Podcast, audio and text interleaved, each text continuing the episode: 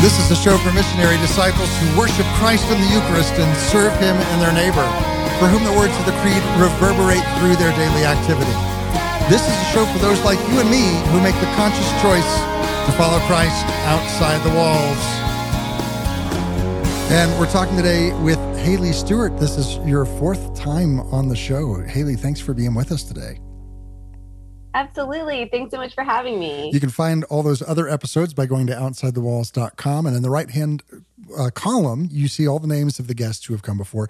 Find Haley. You're the only H in the whole list. I've passed by it a couple of times. I'm like, I know that she's been here before. But lo and behold, there is one solitary H. It's Haley Stewart. Click on that. You can find the other episodes.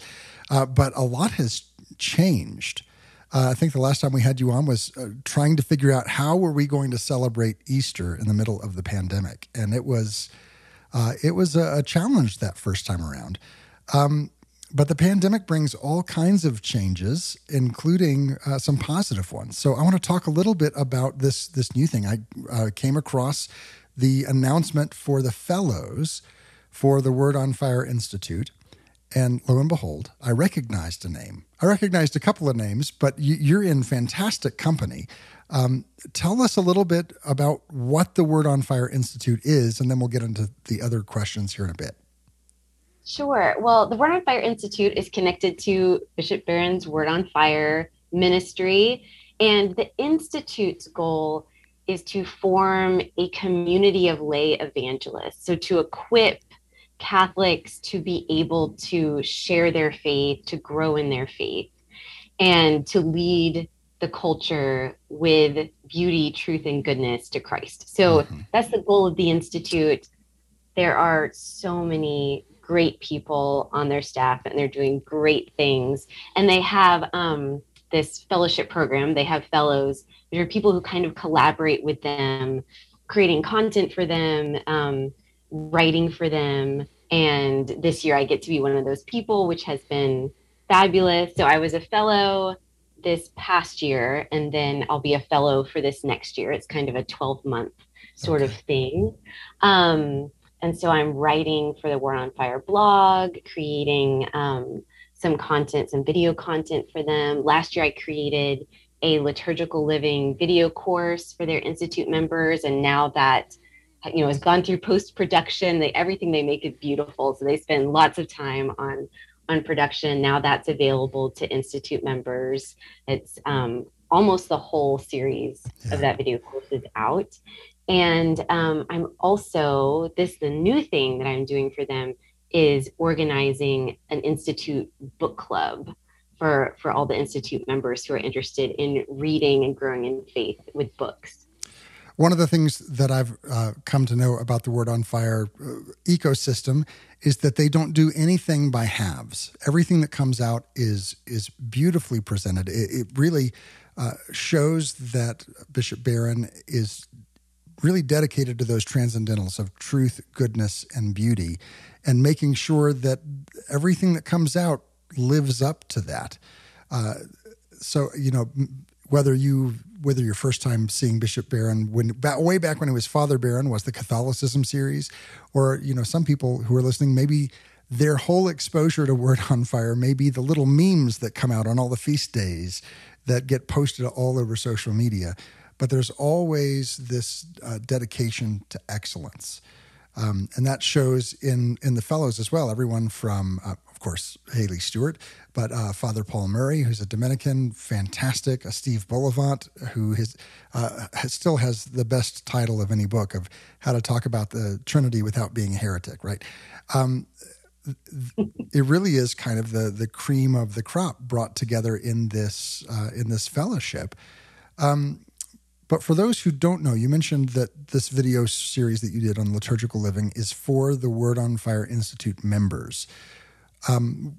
What is this part of the Word on Fire Institute and the Word on Fire ecosystem? Sure. So you can join this Word on Fire Institute, and there are thousands of members of the Institute, and then you have access to the whole Word on Fire digital library. So the Catholicism series you mentioned is part of that, all of the video, as well as these video courses that are created by fellows of the Institute and staff of the Institute. And so there's just a huge library of resources for Institute members. And it's kind of like a subscription, like Netflix or something like that. But when you subscribe to it, you're getting all of this content from Word on Fire.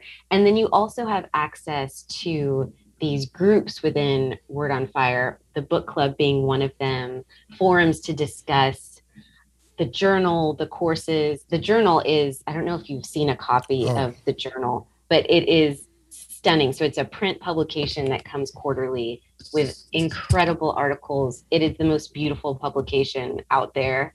It's the most beautiful publication I get in my mailbox. And so all of that is part of the Institute and kind of the resources to help form lay evangelists in the world. So let's talk a little bit on your bio there in the fellow section. It says that you're a neglectful blogger over at Carrots for Michaelmas, which is where I first encountered you. But you're doing a lot of blogging and a lot of writing still. It's just being done now through the Institute. That's right. So I just don't have time to keep up my little blog. So a lot of my writing now, when I have an idea, because I have limited writing time, I'll send it over to Elizabeth Scalia, who is the incredible editor over at the Word on Fire blog, and say, would this work for the Word on Fire blog? I just had this idea. So I'm doing a lot of my writing there. And then my other writing time is all taken up with book projects, which has been great, but I'm now wrapping up a few book projects, so hopefully I'll have a little more breathing space to maybe go back to the old blog. But also, I've noticed a lot of the bloggers I've read for a long time, like, you know, dinosaur bloggers who blogged 10 years ago, they've all moved to email, so either Substack or something like that. So I'm thinking, well, maybe I should do what the cool kids are doing and move to Substack at some point. But right now, the blog is still up. It's just hanging out without any new content. Yeah. The last book that you wrote, the Grace of Enough, Pursuing Less and Living More in a Throwaway Culture, it came out of this growing period of your life and some decisions that you and your husband made together. What is your growing edge right now? What are the things that are kind of unfolding to you that just bring you excitement in your faith life? Yeah, that's a great question. I feel like for a lot of people and for us, the lockdown season of COVID is a time of self-reflection where you're going, okay, we have this pause, this retreat from normal life. Was it an opportunity to think about, what do we want our lives to look like? What do we really need to be pursuing? What's important and what's not? And so my family kind of stepped back and said, hey, maybe we should restructure our work life, family life balance, and who's putting in the hours and how that's working. So actually our life has changed a lot since before COVID, because now I'm working basically full-time as a writer. And my husband, who's a whiskey distiller, has cut back to part-time and is the primary homeschooling parent now. So our kind of home life has shifted around a bit as I work from home or the coffee shop, and he's primarily homeschooling our 4 kids. But then also I feel like our COVID, it was also a time where I feel like everyone's faith life was kind of thrown into a little bit of chaos as we're separated from the sacraments for a time and then figuring out how to come back. And I think for me, I gained such an appreciation for the gift of the Eucharist, the gift of the sacraments. And just, I think seeing the different ways that COVID brought out the best and worst in people, seeing, okay, we need to be a place of great charity. And I was just, I had this image today because my family got to go to confession tonight. And I was remembering last summer in the Texas heat, our priest standing outside outside in the afternoon, you know, it's 105 degrees and their investments outside so they can safely offer the sacrament of reconciliation to their flock. And just what a beautiful image. I mean, that's like real suffering to be out there for, you know, an hour, 2 hours in 105 degree heat, just so you can make sure that your flock can receive the grace of the sacrament, and making that being present and also trying to make people safe, and just the beauty of that kind of care, which unfortunately I feel like not everybody received. You know, we've heard a lot of stories about different people's experiences, but just kind of getting back to those basics of the beauty of the sacraments and the power of the sacraments and the charity we need as Catholics to navigate the chaos of the world. Yeah. We're talking today with Haley Stewart, who is a fellow at the Word on Fire Institute. Learn more at wordonfire.institute. It's not a .com, wordonfire.institute. Haley, one of the things that I've seen is over the last several years, sociologists and theologians have all been really interested in this question of what is the average everyday Catholic, what's their belief in the Eucharist and in the sacraments. And there have been really some startling numbers looking at how low the percentage is of those who have a deep understanding of the sacraments. One of the things that I've seen in COVID is a real defining and clarifying place in a lot of people's lives. In the one sense, you've got people who have held to the Eucharist and knew that it was something important, now seeing it a little bit more clearly for what it is. But you also have a whole host of people, and I think this comes back to your statement of the need for charity, a whole host of people who maybe they didn't understand it before, and now it just doesn't make any sense at all. Why would I take the time to go do this thing? To go sit in this place where I don't necessarily feel welcome, to participate in this thing that I don't really believe in. What do you see as, for us ordinary lay Catholics, as a path forward to be lights and yet to be charitable lights and not pushy lights, inviting people into the depth of the mystery?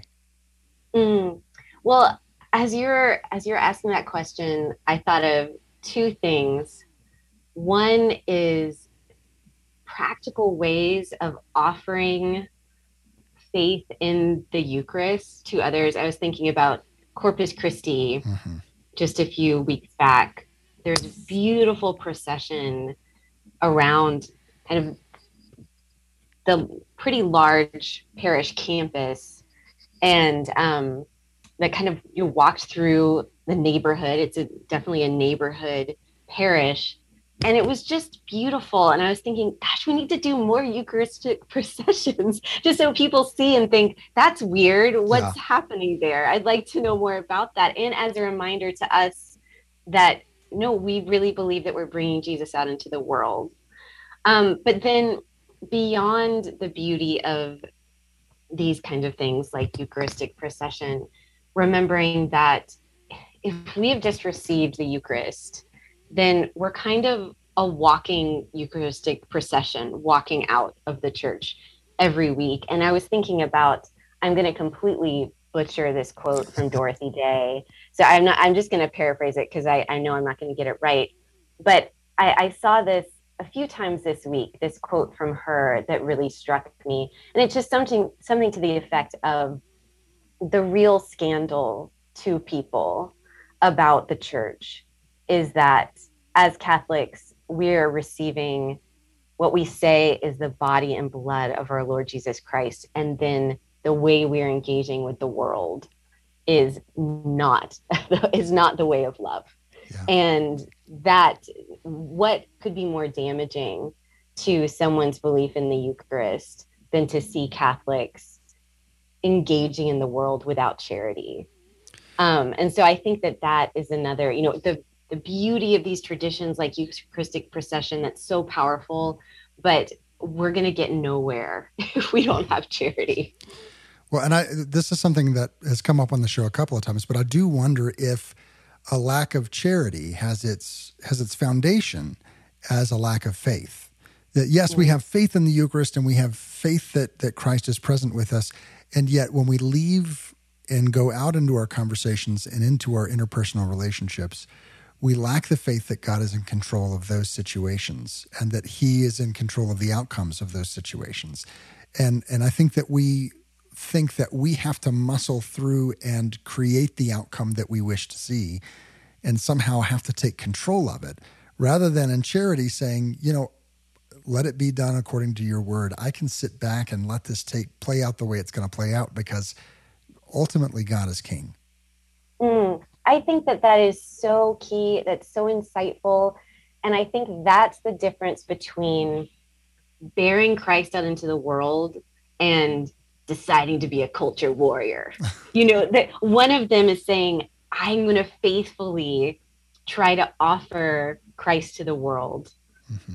And the other one is saying, I have to control what happens next. You know, I think there's that little distinction there. And I think for me, you know, COVID was such a sense of complete lack of control, just overwhelming and debilitating loss of control. And I have gone back and read Pope Francis's address before he gave the Urbi et Orbi benediction on that empty, rainy night out on St. Peter's Square. And I've read it over and over because he talks about that feeling of fear and that feeling of no control and abandonment that the disciples had when they were in the boat in the storm and Jesus was asleep, and that feeling of, oh, no one's, you know, God isn't here taking care of me. And these reminders that, you know, he is in the boat with us. He is there with us, and he's not going to leave us alone in the storm. He's not going to abandon us. And that image has just stuck with me so much, because all of us experience times when we're not in control of our lives, but I don't think we've all experienced that moment at the same time together, like we did in the past year. And so that, I think that's a journey that all of us had to take, but just coming back to that image of Christ is in the boat with us. Mm-hmm. And it's not that there's no storm, but we don't have to fear because he's in the boat with us. And there is a bigger journey ahead. This isn't the end of this journey. At least in this story of the disciples in the boat and the storm coming up, their response was one of despair. Don't you care if we die? But it was at least an appeal to the one who mattered. I mean, I look so often in the other places in salvation history at the times when the promise didn't look like it was being fulfilled. And at the main character's attempt to wrest control away. So you have Abraham and Sarah who are promised a child, and it didn't seem to be happening. And so they went and they did their own thing, right? Over and over throughout salvation history, you have this story repeat of, well, you know, if God's not going to do it, I guess I've got to go out and do it. And for us to be able to have that faith in God that we see in King David, who, when everyone was trying to get him to fit the world's picture of putting on the right armor and going out and fighting because he's the only one brave enough to do it, he steps back and says, no, this all hinges on whether or not God is going to go out there with me, right? If I'm going to go out loaded for bear, putting on the world's armor to engage in these conversations, in really important conversations, then ultimately God's going to say, good job, have fun, be well. And he's going to kind of hang back and watch.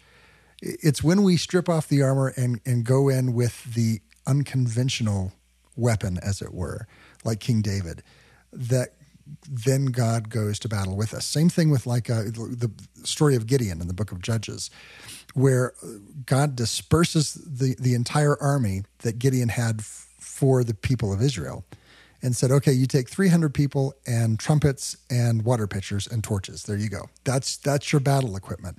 And it's in those off-the-wall fights that God is present and stands with his people. And I think that we have to put down our conventional warfare and say, what are these odd weapons that God's asking me to pick up so that he can get the credit and he can fight the battle?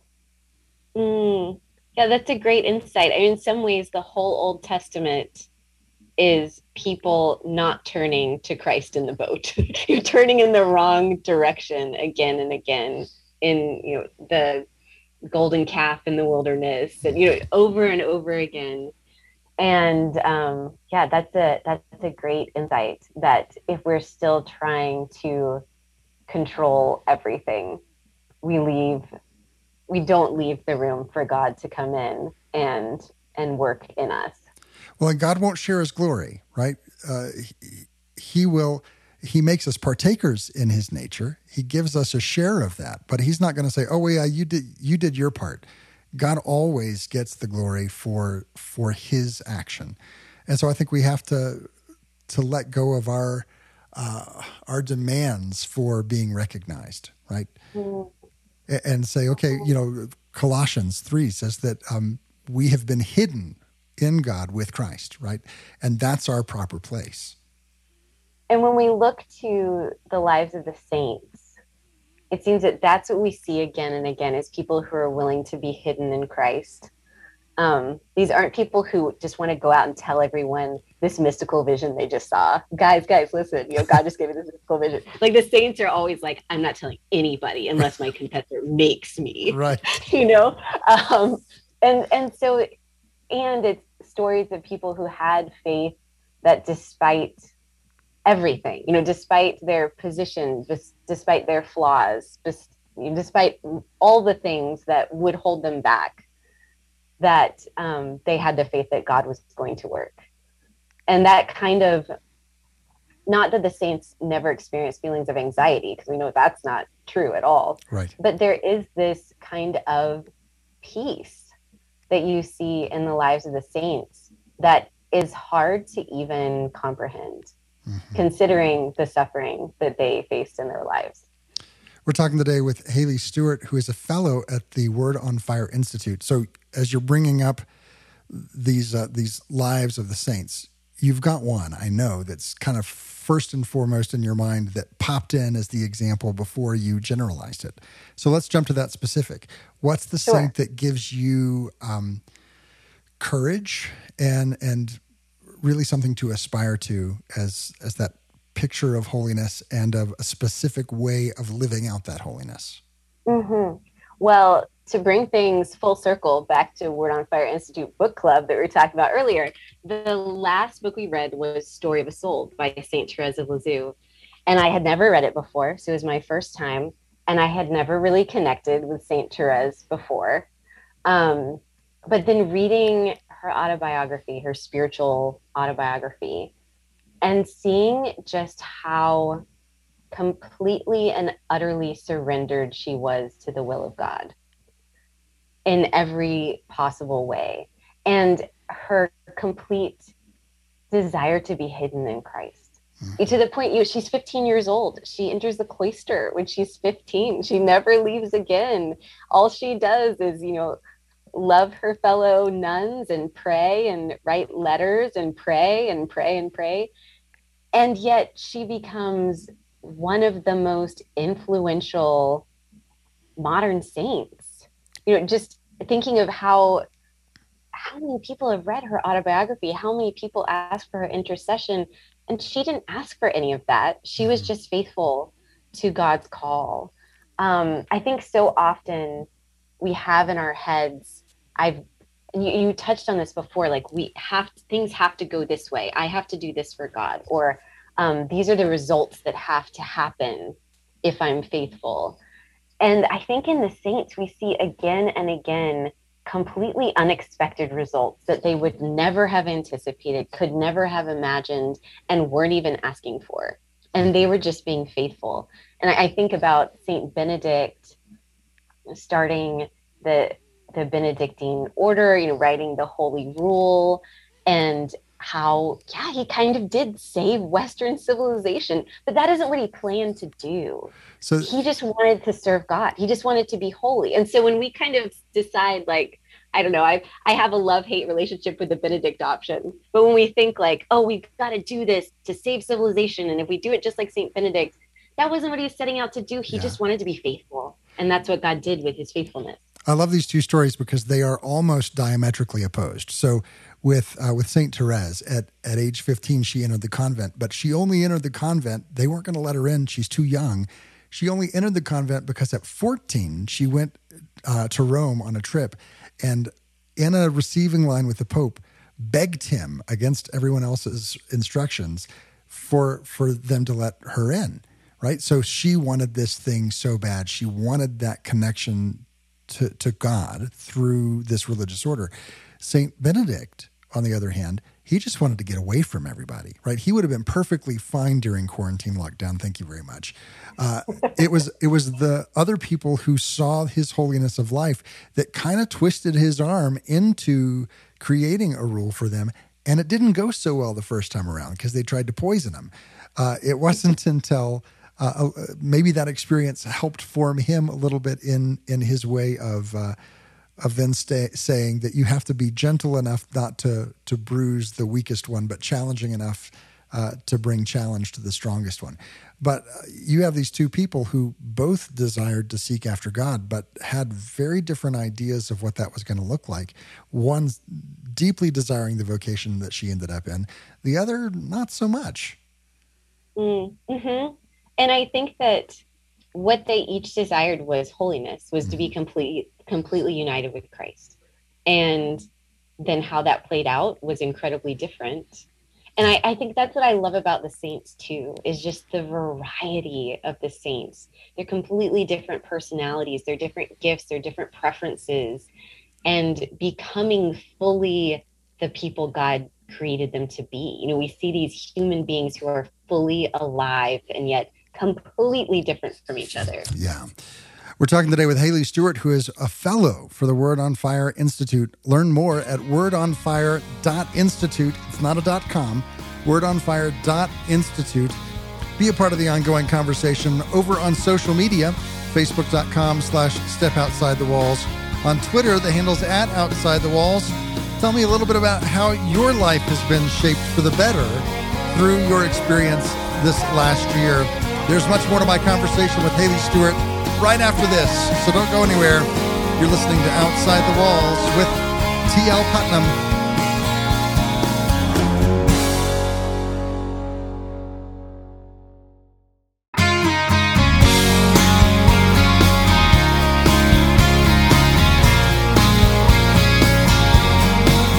Welcome back to Outside the Walls, where we explore the implications of our belief on our daily life. I'm your host, TL, and we're talking today with Haley Stewart. She's a fellow at the Word on Fire Institute, a podcaster, Fountains of Carrots, author of the book Grace, The Grace of Enough, Pursuing Less and Living More in a Throwaway Culture. It's a fantastic book. And you can find some of her older writing on the Carrots for Michaelmas blog, carrotsformichaelmas.com. Her current writing is mostly right now on the Word on Fire blog. So glad to have you back on the show. Thanks so much for having me. So we talked about the lives of the saints and how they inspire us to live out lives of holiness and specifically to pursue holiness, going back to the Sermon on the Mount where Jesus said, "Seek first the kingdom of God and his righteousness, and all these other things will be added unto you," right? That doesn't mean that we can sit back and do nothing and expect everything to be added unto us. We do have to seek first the kingdom of God, and then those other things happen. So there's still work to be done. But that's well and good for us as adults, but we're also parents, right? We just now endured a pandemic lockdown on our own, but we also watched our children go through it, and they handled it in very different ways sometimes than we adults did, because they lost a larger percentage of their life, right? When you lose a year and you're 10, it's quite a bit different than when you lose it and you're 40, right? So here they're trying to grapple with the world as it is now and trying to come to an understanding of what that means for their lives now. how do we give them, specifically those younger elementary ages that are very concrete in their thinking, how do we give them these pieces of faith to cultivate their belief in the Eucharist, cultivate their love for God, when everything around them that would typically give them those tangible signs was taken away from them? Mm-hmm. I mean, I think we all experienced such a weird season, especially when churches were closed. Mm-hmm. We couldn't go, you know, that Easter that didn't feel quite like Easter. None of us could go and worship together. But it was interesting to me. We watched daily mass from Bishop Barron's chapel during those weeks. And I found it incredibly comforting to, you know, watch the mass and make spiritual communion. But I was surprised how into it my kids were, because they're not perfect at mass. You know, they're kids. They're not perfect at mass, and they weren't perfect watching mass on TV either. But they wanted to watch with me, you know. And we'd all come into the living room together, and I could tell that for them it was consoling. And they felt great comfort watching the mass, making an act of spiritual communion. And so I think so much of, it's so easy to want to think of programming when we think about offering our kids the faith. And there's good stuff out there. You know, I'm not trying to dismiss that as unimportant, but I think so much of it just comes down to engaging our children with us, engaging our faith, letting them see us engaged in our faith, letting them see that, oh yeah, we're up before the kids and we're reading scripture, or we're going to read the daily mass readings over breakfast. You know, we're doing this together, and them getting to see that this is actually important to my parents. Mm-hmm. I think that is just so key. If our kids are looking at us and they can't see, my parents really do believe that, then we're going to have a really hard time communicating the faith, no matter how great the program is that we're using to try to catechize. You mentioned that your kids aren't perfect in mass, and they're certainly not perfect watching the live stream. And of course, I would say the same thing about our house. But I think that very often, perfect can be the enemy of good. Right, we want our kids to just get it. Right, you 5-year-old, you're old enough. Right, come on, you need to kneel at the right times and pray. You know the words of these prayer. Pray this prayer, and we can so again going back to that thing we said in the last segment. We can so try to control it that we end up missing the bigger thing. And there's something about just letting the rhythms of prayer be a part of their lives that I think makes a difference.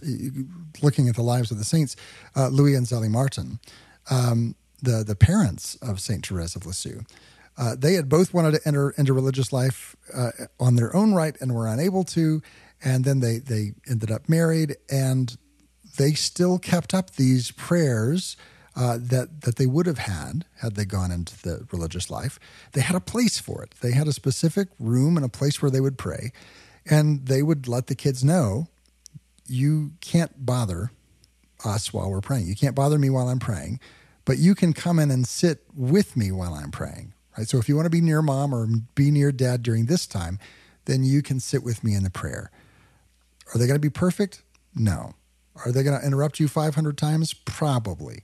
But just continue and let those waves roll over them, because that's the thing that ultimately will make the difference. Though the water shapes the rock, right, as the waves roll over. And I've been thinking a lot lately about how different my approach to dealing with kids in mass has changed, like how much I've changed as a parent from my first kid to my fourth kid. You know, my first kid, I was like, no, we're all kneeling right now. You've got to kneel. You've got to be real still, or we're going to have to take you out if you're, you know, being at all distracted. I was hyper aware of anything that he was doing that might distract anyone around me, you know, just very wanting to make sure that he knew how to do it right. Mm-hmm.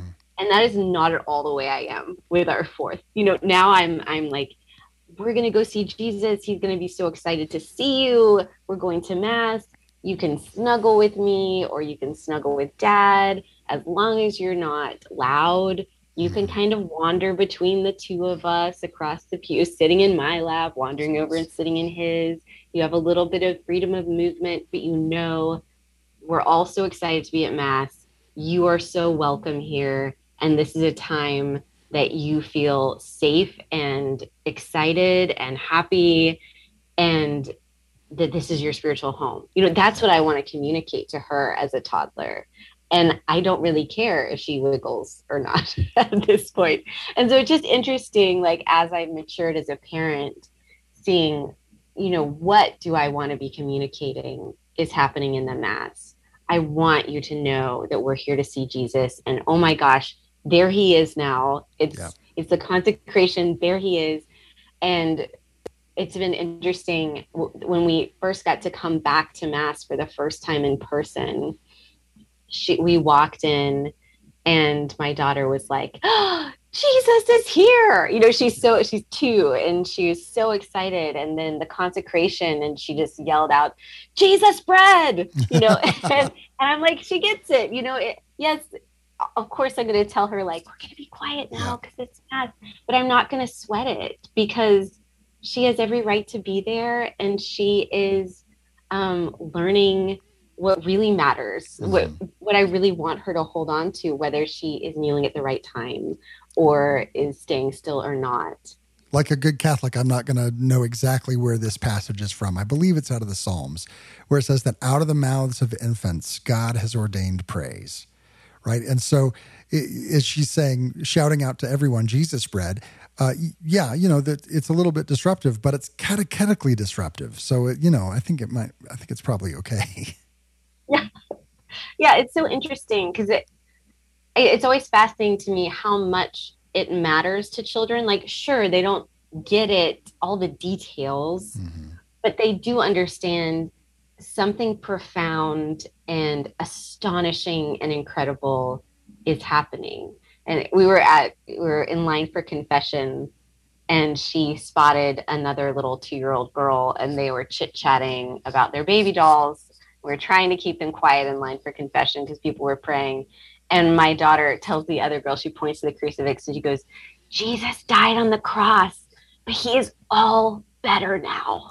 And they were just like, wow, you know, 2-year-olds are like looking at it, trying to wrap their minds around this.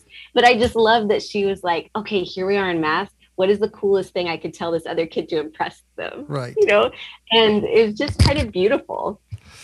So before we go, I know that you've got a couple of projects coming up, and I want to hear about those. And they in some ways play into this of how do we pass on the faith to our kids. Some of the way that we do that is by not being super explicit, but by following the literary greats who couched the truth and goodness and beauty in stories. So tell me a little bit about these projects that are coming up. Sure. So I have always been a nonfiction writer. I have never written fiction until lockdown. During lockdown, you know, we live in a small house. We've got lots of kids. It's loud. And we do not have a finished attic. Like, it's not, it is not somewhere that a human being would want to hang out. But I would go up there and hide from my family sometimes so I could stay sane. And I started going up there and writing a children's book. Fiction, which I'd never written before. And the only reason I did it is because it came to me in a dream, which sounds so like kooky, but I don't usually have like mystical dreams that give me ideas for books. But in this dream, there was an order of little mouse nuns who lived underneath the floorboards of G.K. Chesterton, the British Catholic writer's house in Beaconsfield in England. And I woke up and I was like telling my husband, Daniel, mouse nuns. I have to write about mouse nuns. So this was my kind of COVID lockdown project. And it's a story about this order of nuns, and they run a school and they solve crimes, and they're inspired by Father Brown, of course, to start solving crimes. And they ride little mouse-sized bicycles around, and it was so fun. It's like it wrote itself. Like I just, I had never done it before. And it just kind of, I feel like it happened to me more than I wrote it. Yeah. I'm really looking forward to this because when I was a kid, Ralph S. Mouse was my favorite thing ever, right? So the idea of being able to continue, you've also got like the Mrs. Frisby and the Rats of NIMH. Like these were my stories growing up. So being able to enter back into that small diminutive world is something I'm quite looking forward to. So you've got that one, but you have another one as well. I do. So next spring, so spring 2022, I have a book called Jane Austen's Genius Guide to Life. And its subtitle, so we just figured out the title. So the subtitle is On Love, Friendship, and Becoming the Person God Called You to Be. So I'm a huge Jane Austen fan. I'm not a Jane Austen scholar, but I am a big fan. And I reread her novels every year. And they really were the foundation. You were talking about kind of forming our children's imaginations. Yeah. Those were the novels that formed my understanding of virtue and character and the way that people should treat each other. And not meaning like the conventions of Regency society, but more like what kind of person do I want to be and how would that person care for others and interact with others. And so I go through the different novels as if Jane is kind of our life coach that is helping us to leading us to holiness, if you will. And so that has been a lot of fun. That's been a lot of fun too, because I've had the idea to write it for years and years and just finally made it happen. So when shall we expect those and where will we find them? So the Jane Austen book is coming out spring 2022 from Ave Maria Press. And then the Mouse Nuns title is still not set in stone, so we're just kind of calling it Mouse Nuns for now. But Mouse Nuns is coming out in the fall of 2022 from the Pauline Sisters. So that has been really fun because Mouse Nuns will be published by real human nuns. Right. Now, so the question is that going to affect their habit? Are the Mouse Nuns habit going to be similar to the Daughters of St. Paul habit? Not quite. They are blue, but they're a robin's egg blue. I created a little order distinctive to mice. Okay. So they are the Sisters of Our Lady Star of the Sea. They're the Stella Marisian sisters. All right. And so they have these bright blue little habits. Fantastic. We've been talking today with Haley Stewart. Find out more at her blog, carrotsformichaelmas.com, or go to the Word on Fire Institute website. It's wordonfire.institute. There's not a .com or a .org. It's wordonfire.institute. Haley, thanks for being with us today. Thanks so much for having me. This was a lot of fun. If you missed any part of my conversation with Haley, or you want to go back and listen to it again, or share it with your friends on social media, have no fear. All of our episodes are archived over at OutsideTheWalls.com. As always, we've got an extra segment, extra content available from my conversation with Haley Stewart, available to all those who support the show through Patreon. While you're there at the OutsideTheWalls.com webpage, look up in the top right-hand corner of the page, and there you'll see a link that says Patreon-support the show. Click that link to learn more about our fantastic Patreon support community and learn how you can be the beneficiary of all these extra segments as well. Now, let's go ahead and turn our attention to our readings today from Scripture and Church History. That's the sound of our Verbum Library launching up. Verbum helps you read Scripture in light of church teaching, giving you the riches of the magisterium alongside Scripture. Learn more at verbum.com. Our reading from Scripture today comes from the Gospel of Matthew, chapter 8. When Jesus saw a crowd around him, he gave orders to cross to the other shore. A scribe approached him and said to him, "Teacher, I will follow you wherever you go." Jesus answered him, "Foxes have dens and birds of the sky have nests, but the Son of Man has nowhere to rest his head." Another of his disciples said to him, "Lord, let me go first and bury my father." But Jesus answered him, "Follow me, and let the dead bury their dead." That reading comes from the Gospel of Matthew, chapter 8. And in this story, we have two different people who both approach Christ and seek to follow him, but leave rebuffed. First, you have a scribe, someone who is learned. And St. John Chrysostom in the Catena Aurea says of this person that he seeks to follow after Christ because of the signs that have just preceded this.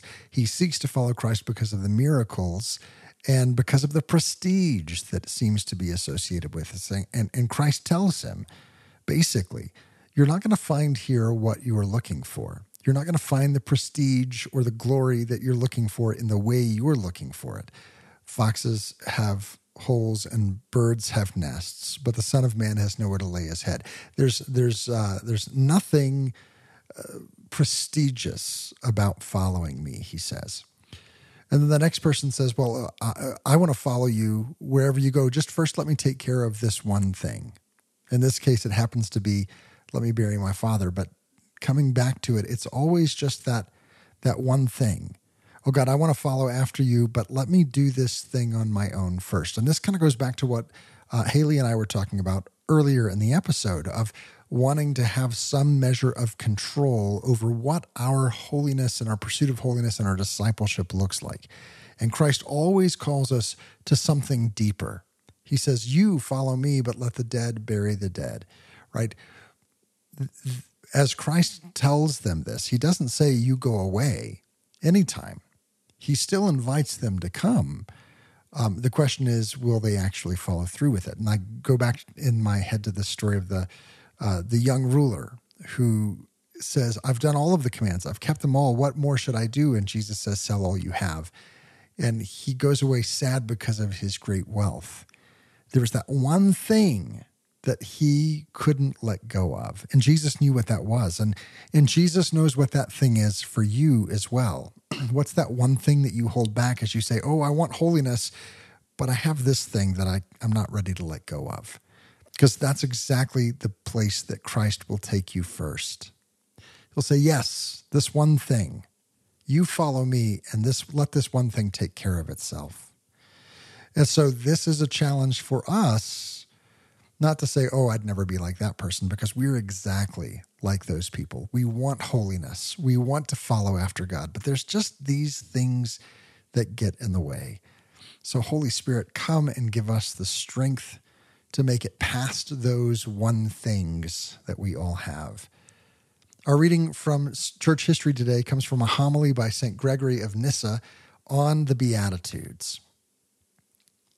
In our human life, bodily health is a good thing, but this blessing consists not merely in knowing the causes of good health, but in actually enjoying it. If a man eulogizes good health and then eats food that has unhealthy effects, what good is his praise of health when he finds himself on a sick bed? Similarly, from the Lord's saying, "Blessed are the pure of heart, for they shall see God," we are to learn that blessedness does not lie in knowing something about God, but rather in possessing God within oneself. I do not think these words mean that God will be seen face to face by the man who purifies the eye of his soul. Their sublime import is brought out more clearly, perhaps, in that other saying of the Lord's, "The kingdom of God is within you." This teaches us that the man who cleanses his heart of every created thing and every evil desire will see the image of the divine nature in the beauty of his own soul. I believe the lesson summed up by the word in that short sentence was this: you men have within you a desire to behold the supreme good. Now, when you are told that the majesty of God is exalted above the heavens, that his glory is inexpressible, his beauty indescribable, and his nature transcendent, do not despair because you cannot behold the object of your desire. If by a diligent life of virtue you wash away the film of dirt that covers your heart, then the divine beauty will shine forth in you. Take a piece of iron as an illustration. Although it might have been black before, once the rust has been scraped off with a whetstone, it will begin to shine brilliantly and reflect the rays of the sun. So it is with the interior man, which is what the Lord means by the heart. Once a man removes from his soul the coating of filth that has formed on it through his sinful neglect, he will regain his likeness to his archetype and be good. For what resembles the supreme good is itself good. If he then looks into himself, he will see the vision that he has longed for. This is the blessedness of the pure of heart. In seeing their own purity, they see the divine archetype mirrored in themselves. Those who look at the sun in a mirror, even if they do not look directly at the sky, see its radiance in the reflection just as truly as do those who look directly at the sun's orb. It is the same, says the Lord, with you. Even though you are unable to contemplate and see the inaccessible light, you will find what you seek within yourself, provided you return to the beauty and the grace of that image which was originally placed in you. For God is purity. He is free from sin and a stranger to all evil. If this can be said of you, then God will surely be within you.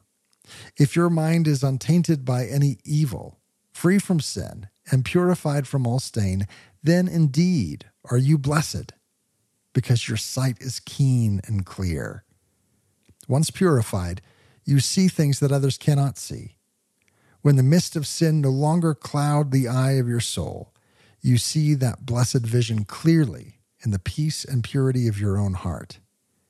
That vision is nothing else than the holiness, the purity, the simplicity, and all the other glorious reflections of God's nature, through which God himself is seen. That reading comes from a homily on the Beatitudes by St. Gregory of Nyssa. And this picture that he has there in the middle of it, this picture of iron, I think is a good one for us to look at, because the iron in its natural state, when left to itself, left out in the elements of the world, is going to get that dark patina. It's going to lose its shine. And it takes maintenance and intentionality to keep that iron polished in such a way that it offers a reflection. So too for us, the life of holiness is not one that just comes naturally to us or that some people are more naturally disposed to. The life of holiness takes intentionality of saying, I'm going to take the time to clean off everything that hides this holiness. Anything that creates a patina on my soul, I'm going to buff out. I'm going to, with fear and trembling, approach God and say, point out the places in me that I'm not following you, right? So just like with these that said, I'll follow you wherever you go. And he says, well, here's the place that you're not really willing to follow me, right? Foxes have holes. Birds have nests. The Son of Man has nowhere to lay his head. Let the dead go and bury the dead. He finds the one thing that we're not willing to let go of, and he says, I'd like that too, right? Give me that part as well, and then your following will be fruitful. Then you, as you pursue holiness, will come to live out holiness, and in that holiness of heart, you will see God. So this is our invitation to say, maybe the pandemic was a starting point for us to examine our lives and examine our priorities, but it can't be the only time that we do it. It can't be, oh, well, I did that back in 2020. I did that examination of conscience, and I reevaluated my priorities, and now I'm good. No, this is that continual process of conversion that says, okay, God, today, where do you want me? What do you need from me? How do I follow you today? Because following is an ongoing process. There's not a time that we quit following Jesus, right? Every day, he draws us into a deeper experience of his presence. And sometimes that deeper experience of his presence comes from not really sensing him near us and feeling a little bit alone, because he wants us to look deeply and find that he is always with us, even to the end of the age. And so, for us to tune our eyes and tune our ears to a place where we can see God and hear God and let go of those things that tangle us up and let go of those things that cast a patina on our soul, so that as we are made holy, not only will we see God, but those who are around us will see the reflection of his glory in and through our lives. So if there were to be homework this week, it would be this. Put yourself in that story of the two who are purporting to come and follow Christ and say, Lord, I will follow you anywhere. And then listen for his voice, pointing out that one thing, that next thing that needs to be purified, that needs to be cleansed, and ask for the grace and the strength to let it go and to follow fully. That's all the time we have for today. Today's show is brought to you by Brandy Carey and all of those who support the show through Patreon. Go to OutsideTheWalls.com, click that Patreon link, and join their numbers. Join us over on social media, Facebook.com/StepOutsideTheWalls. On Twitter, the handle's @OutsideTheWalls. And until next week, may the Lord bless you and keep you. May the Lord make his face to shine upon you and be gracious unto you. May the Lord lift up his countenance upon you and give you peace.